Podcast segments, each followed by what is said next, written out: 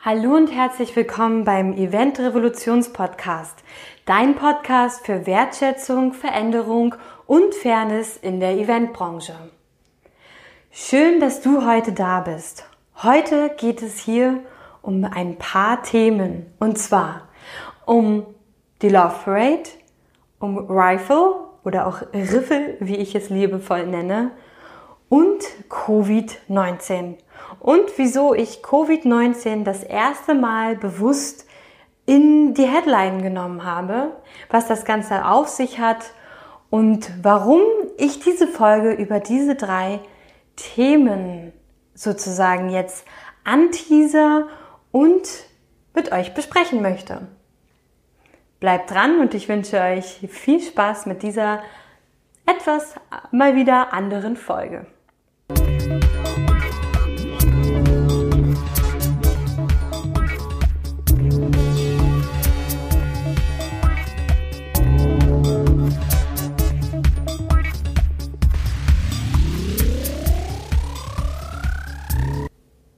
Bin ja letzte Woche erfolgreich umgezogen und was soll ich sagen, seit Montag habe ich wieder Internet. Ich bin unfassbar happy darüber, weil man doch einfach viele Dinge in dieser aktuellen Zeit nicht umsetzen kann oder einfach nicht optimal umsetzen kann, wenn man kein Internet zu Hause hat. Ich habe einen super guten Handyvertrag, aber auch darüber hat es einfach nicht funktioniert, denn ich wohne in einem alten Haus von 1850 und das ist so ungefähr wie so ein kleiner Bunker. Das heißt, man hat einfach überhaupt kein bis nur wenig Netz. Und dazu kommt es, dass ich auch irgendwie das Gefühl hatte, dass die Netzanbieter mehr und mehr in der letzten Woche überlastet waren. Irgendwie hat es sich jetzt die Woche gelegt. Ich bin gespannt, denn auch ich bin aktuell immer so in dieser Verfassung, dass ich mir so denke, hey, wenn jetzt noch das Internet ausfällt, Leute, was wollen wir denn dann eigentlich alle machen? Und vielleicht ist das der Schlüssel zu allem, dass wir dann wirklich mal in die vollkommene Entspannung kommen und wirklich einfach mal fast alle nichts mehr verdienen können und vielleicht einfach auch mal aus diesem Aktivitätsmodus in Richtung Online und Digitalisierung vielleicht auch rauskommen. Das sind nur so Gedanken von mir, kleine Gedenkanstoße für dich. Jeder sieht das anders, jeder hat eine andere Meinung und das ist auch vollkommen in Ordnung. Das sind nur so Sachen, die mir dann immer so durch den Kopf schwirren. Und äh, da ich jetzt wieder Internet habe, habe ich auf Event FAQ von Thomas Wedke, dem Rechtsanwalt, ein Video entdeckt und fand das super, super spannend, denn der Prozess der Love Parade wurde eingestellt. Und ich glaube, dass das aktuell durch die ganzen Corona-News, durch die ganze Lage, durch den ganzen Aktivismus und Aktionismus, den wir haben, durch die unterschiedlichsten eventuellen oder nicht äh, eventuellen Gesetzesänderungen und vielleicht auch den alltäglichen Herausforderungen, die wir so haben, einfach mehr und mehr in den Hintergrund rutscht und ich es aber doch für eine sehr, sehr wichtige Neuigkeit halte und deswegen das bewusst in meine Headline genommen habe und bewusst mit euch heute hier darüber sprechen möchte. Für die lange Fassung habe ich euch auch den Link zum Video von Event FAQ reingestellt in den Show Notes. Da könnt ihr gerne raufgehen und ich möchte euch das einfach nur mal kurz erläutern mit meinen eigenen Worten. Der Prozess wurde eingestellt, weil eine Gesamt Schuldnerschaft im Endeffekt gar nicht so richtig dargelegt werden konnten. Es waren einfach mehrere Fehler, die passiert sind, mehrere Situationen, die sich aneinandergereiht haben, wo man aus der heutigen Sicht wohl laut Thomas Wedke sagen kann, man hätte vor Ort anders reagieren können, dann wäre alles anders gelaufen. Aber wie sagt man immer so schön, hätte, wäre, könnte, dann wäre der Fehler nicht entstanden und wir könnten vielleicht daraus auch gar nicht lernen oder hätten daraus nicht lernen können. Daher ist ja diese Fehler entstehen eigentlich super wichtig. Tragisch ist es natürlich, wenn dabei Menschen ums Leben kommen und sich verletzen. Es waren damals 21 Tote, 600 Verletzte und in einem Strafprozess geht es nicht darum, Gerechtigkeit wiederherzustellen oder äh, Schuld zu sühnen, sondern es ist halt einfach ein Strafprozess, wo geguckt wird, wer ist wirklich verantwortlich. Und die angeklagten Personen sind gesamtschuldnerisch einfach nicht haftbar zu machen in dem Sinne. Das ist jetzt so für mich dabei rausgekommen, mein Fazit daraus, ähm, weil es einfach ganz, ganz viele Dinge sind, die aufeinander aufgebaut haben. Und dazu kam auch noch, das hat Thomas Wedke gesagt, dass jetzt eben Corona dazu gekommen ist, die Prozesse nicht weitergehen können. Es hätte jetzt ein Gutachten erstellt werden. Und das ist halt die Frage, wie viel Steuergelder sollen da noch reinfließen oder nicht? Wie geht man weiter damit vor? Ähm, weil ja dann auch eine zehn Jahres Verjährungsfrist sozusagen jetzt entstehen würde. Es waren 180 Prozesstage, mit denen ähm, sich dieser Fall beschäftigt hat. Und ich finde es einfach nur super, super spannend, dieses Ergebnis, weil es halt eben doch zeigt, dass nicht immer nur eine Person schuld ist am Ende. Ähm, das war etwas, was mich oft beschäftigt hat. Das war das, warum ich mit 24 das erste Mal auf meiner größten Veranstaltung mit 45.000 Besuchern stand und wirklich weich Knie bekommen habe, weil ich mir gedacht habe, wow, wenn jetzt was passiert, bin ich einfach schuld und kann ich mit dieser Schuld leben? Kann ich damit leben, einen Fehler gemacht zu haben, was übersehen gehabt zu haben? Und ein Stück weit finde ich, ist dieses Ergebnis von dem Prozess irgendwo auch gut, denn es zeigt, wie wichtig wir im Kollektiv zusammenarbeiten müssen und sollen, wie wichtig die Abstimmungsprozesse sind bei einem Event oder einer Veranstaltung und wie unfassbar wichtig es auch ist, eben die Behörden alle mit einzubeziehen. Polizei, Feuerwehr, Bauaufsicht, Ordnungsamt. Denn dann können Fehlerquellen meiner Meinung nach auch noch mehr minimiert werden. Man hat immer die Experten, die mit am Tisch sitzen. Und es ist nicht eine Person komplett alleine schuld, wenn was schief geht. Und ich glaube, dieses Schuldthema ist für mich eh ein sehr, sehr komisches Konzept, weil ich glaube, dass jeder immer in seinem besten Wissen und Gewissen handelt und jeder auch immer eigentlich, aus meiner persönlichen Sicht, sage ich mal, dafür sich einsetzen sollte, dass eben Gesetze, Sicherheitsvorkehrungen und so weiter und so fort einfach eingehalten werden. Und damit komme ich zu meinem zweiten Thema, Rifle. das ist das die neue Sicherheitstechnik. Ähm, jetzt muss ich mal ganz kurz gucken. Es halt einfach noch mega in meiner Wohnung. Es tut mir wirklich leid. Ähm, und zwar die neue Veranstaltungssicherheitsvorkehrungen im Kontext von Covid-19. Ähm, der Farmer Björn Kalbfleisch hat das herausgegeben, gemeinsam mit dem Institut äh, mit dem Research Institute for Exhibition and Live Communication, Rifle oder Riffle, ich weiß gar nicht, wie man es ausspricht, aber ich nenne es immer Riffle, weil ich Riffle ganz witzig finde. Und die haben dabei eben diese Veranstaltungssicherheitsvorschriften und wie Veranstaltungen auch im Kontext von Covid stattfinden könnten, herausgegeben. Ich fand das super, super spannend, vor allem weil ein Beispiel genommen worden ist mit Reihenbestuhlung.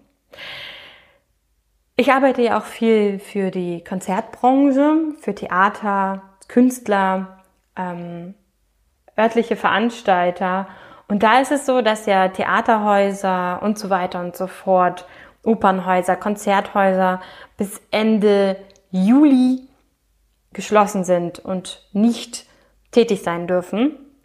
Und daher fand ich das etwas verwirrend für mich persönlich, dass dann eben eine Reihenbestuhlung mit Bühne und so weiter ähm, als Ausführung zur Schutzleitlinie B genommen worden ist. Es geht immer wieder in diesem Konzept um ergänzende Regelungen zur Einhaltung von Mindestabständen und von zusätzlichen Hygienekonzepten. Und natürlich ist das alles möglich. Ähm, die Fragen, die ich mir aber irgendwie dabei stelle, ist, wer hat Lust, zu so einem Event zu gehen? Ich meine, selbst einkaufen mit Maske macht schon keinen Spaß, aber man macht das, weil es einfach ein Grundbedürfnis ist, Lebensmittel zu haben. Und dann ist das halt eben so und man lässt das über sich ergehen.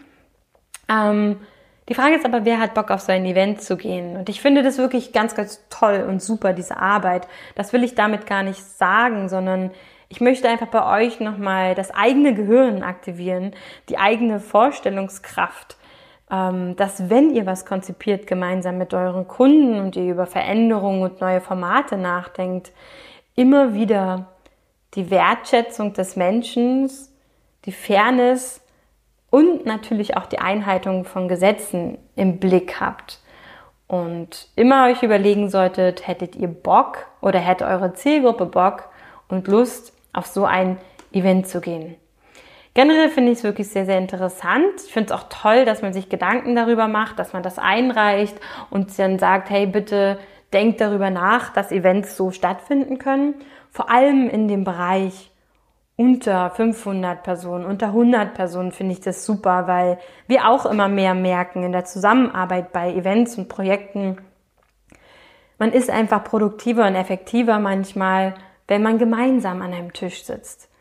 Und so schön, dass digital und online alles möglich ist und auch machbar ist, es fehlt einem eben doch auch ab und zu dieser örtliche Beieinander Austausch.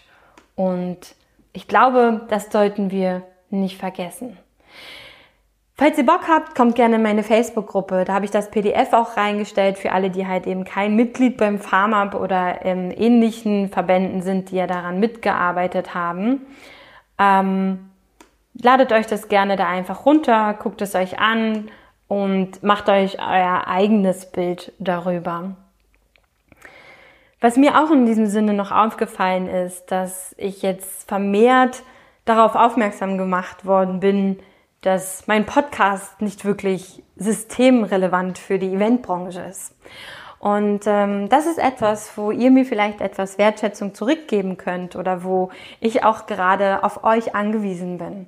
Wenn ihr wirklich diesen Podcast öfter hört, einfach schon mal ab und zu tolle Aha-Momente hattet oder gesagt oder euch sagt, ich höre den gerne und ich möchte Sarah da ein bisschen mit unterstützen, dann empfehle doch einfach oder empfehle einfach diesen Podcast heute einer Person aus der Eventbranche oder einer Person in deinem Umfeld, wo du sagst, dieser Podcast ist genau für dich das Richtige und hör doch da mal rein. Denn ich habe jetzt von vereinzelten Fachzeitschriften zu hören bekommen, dass das ja nichts Interessantes wäre, dass das nicht wirklich hilfreich ist für die Menschen. Es ist kein kostenfreies Coaching-Angebot, was den Menschen weiterhilft. Ähm, wo ich mir dann gefragt habe, es ist ein kostenloser Podcast.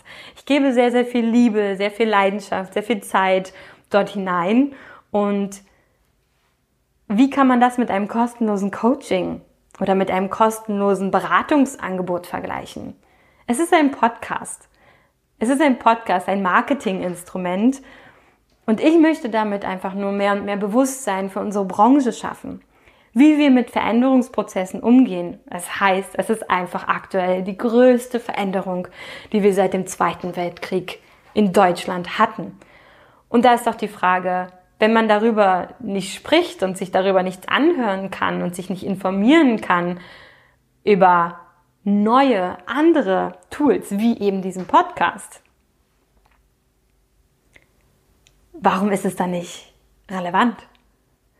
Und falls du da jetzt sagst, hä, verstehe ich nicht so ein Bullshit, das kam jetzt wirklich aus mehreren Richtungen, wo ich halt einfach nur darum gebeten habe, auf diesen Podcast zu verlinken.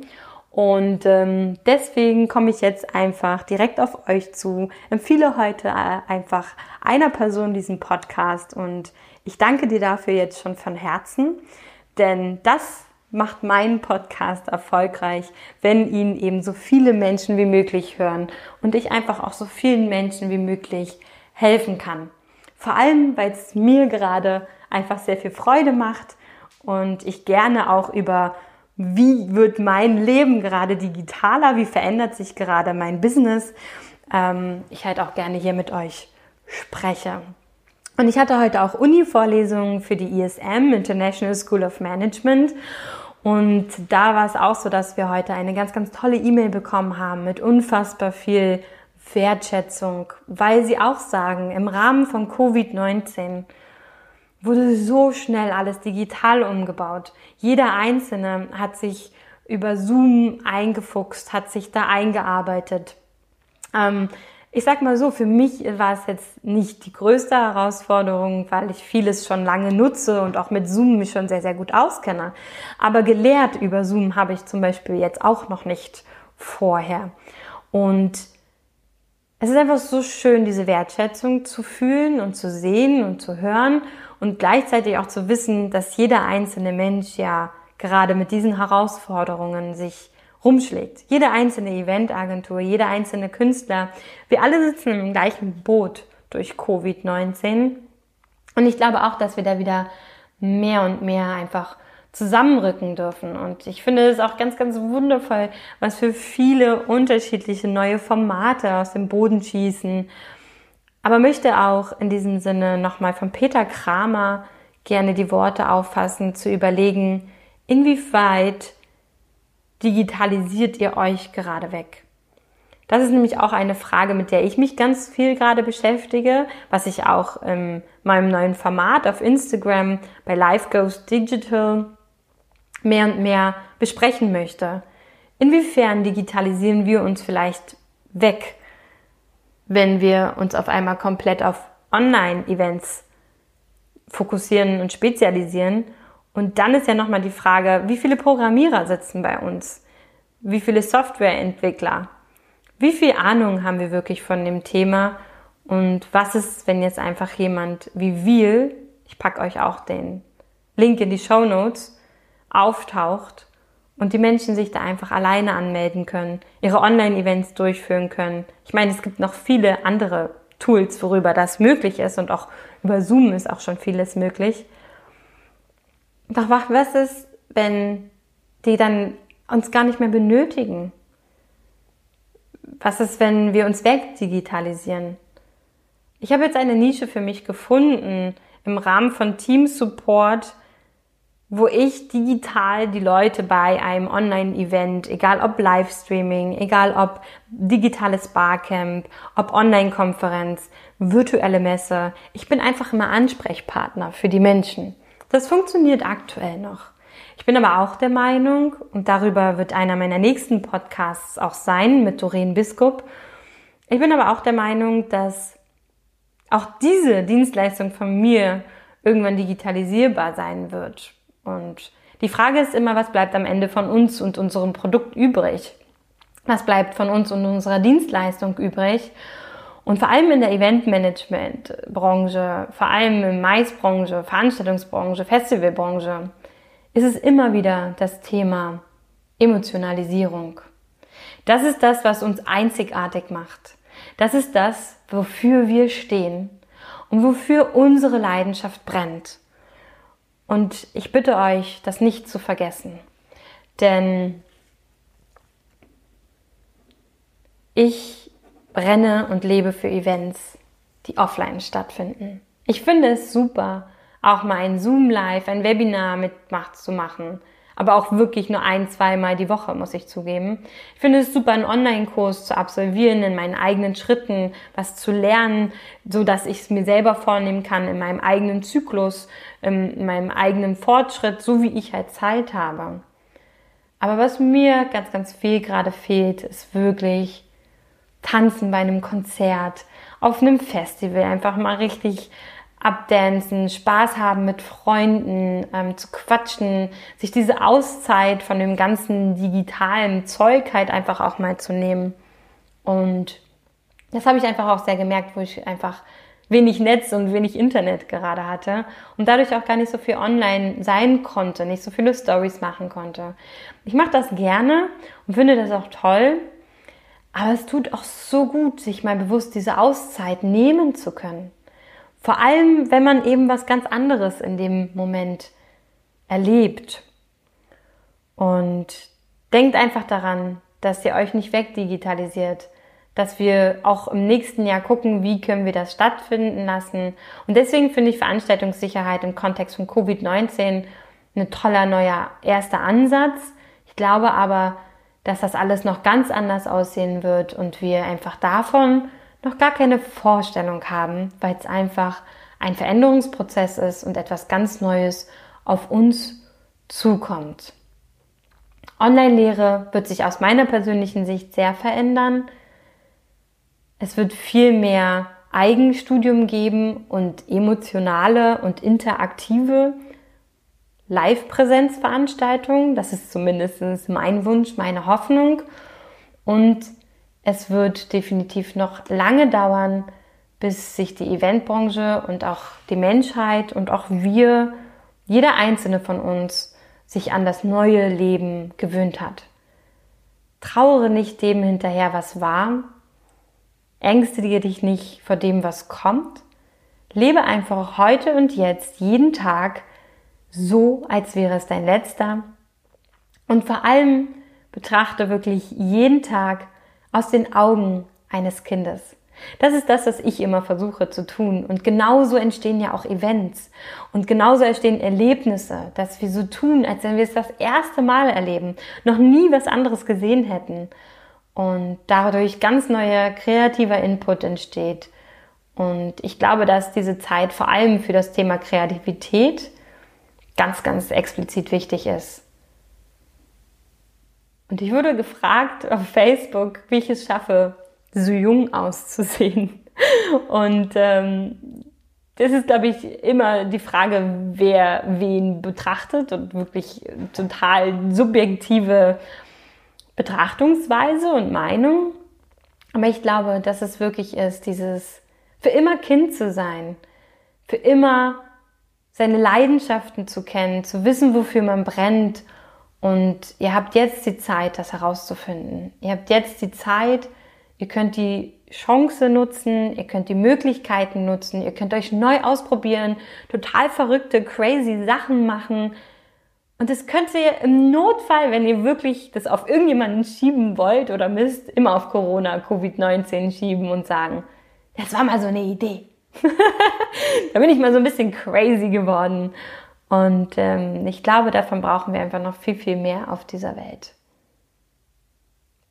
Und mein neues Format Life Goes Digital oder Life Goes Digital ist entstanden durch einen Social Media Workshop mit Berlins Neue Kinder, den ich gerne hier erwähnen möchte. Denn der ist unfassbar herausfordernd hat genau den richtigen Input und es ist einfach so leicht. Sie erklären es so leicht. Es ist leicht von der Handhabung her. Es macht Spaß, es macht Freude. Wir sind eine Gruppe von mehreren Menschen. Wir arbeiten sozusagen online und digital gemeinsam und unterstützen uns gegenseitig. Aber was ich viel, viel toller finde, sind wirklich die spielerischen Elemente, die sie haben. Das Setup, das sie haben, das kindliche Verhalten im positiven Sinne und vor allem aber auch die, ja, das Leben durch die Augen eines Kindes zu sehen. Deswegen heißen sie auch Berlins neue Kinder. Ich packe euch den Link auch in die Show Notes zu Berlins neue Kinder und vielleicht braucht ihr ein neues Video, auch eine Social Media ähm, Workshop für euch oder vielleicht wollt ihr jetzt mehr und mehr auf Social Media aktiv sein, dann schreibt ihr einfach an. Das ist mein kleiner Werbebeitrag heute. Und in diesem Sinne wünsche ich euch einen ganz, ganz wundervollen Donnerstag, ganz, ganz wundervolles Wochenende, eine schöne Woche, einen schönen Monat, wann auch immer du diesen Podcast hörst. Und ich danke dir von Herzen, dass du so regelmäßig hier reinhörst, dass du dich für diesen Podcast interessierst und vor allem für all die wundervollen Menschen in meiner Facebook-Gruppe, die Eventrevolution, denn ihr seid wirklich großartig.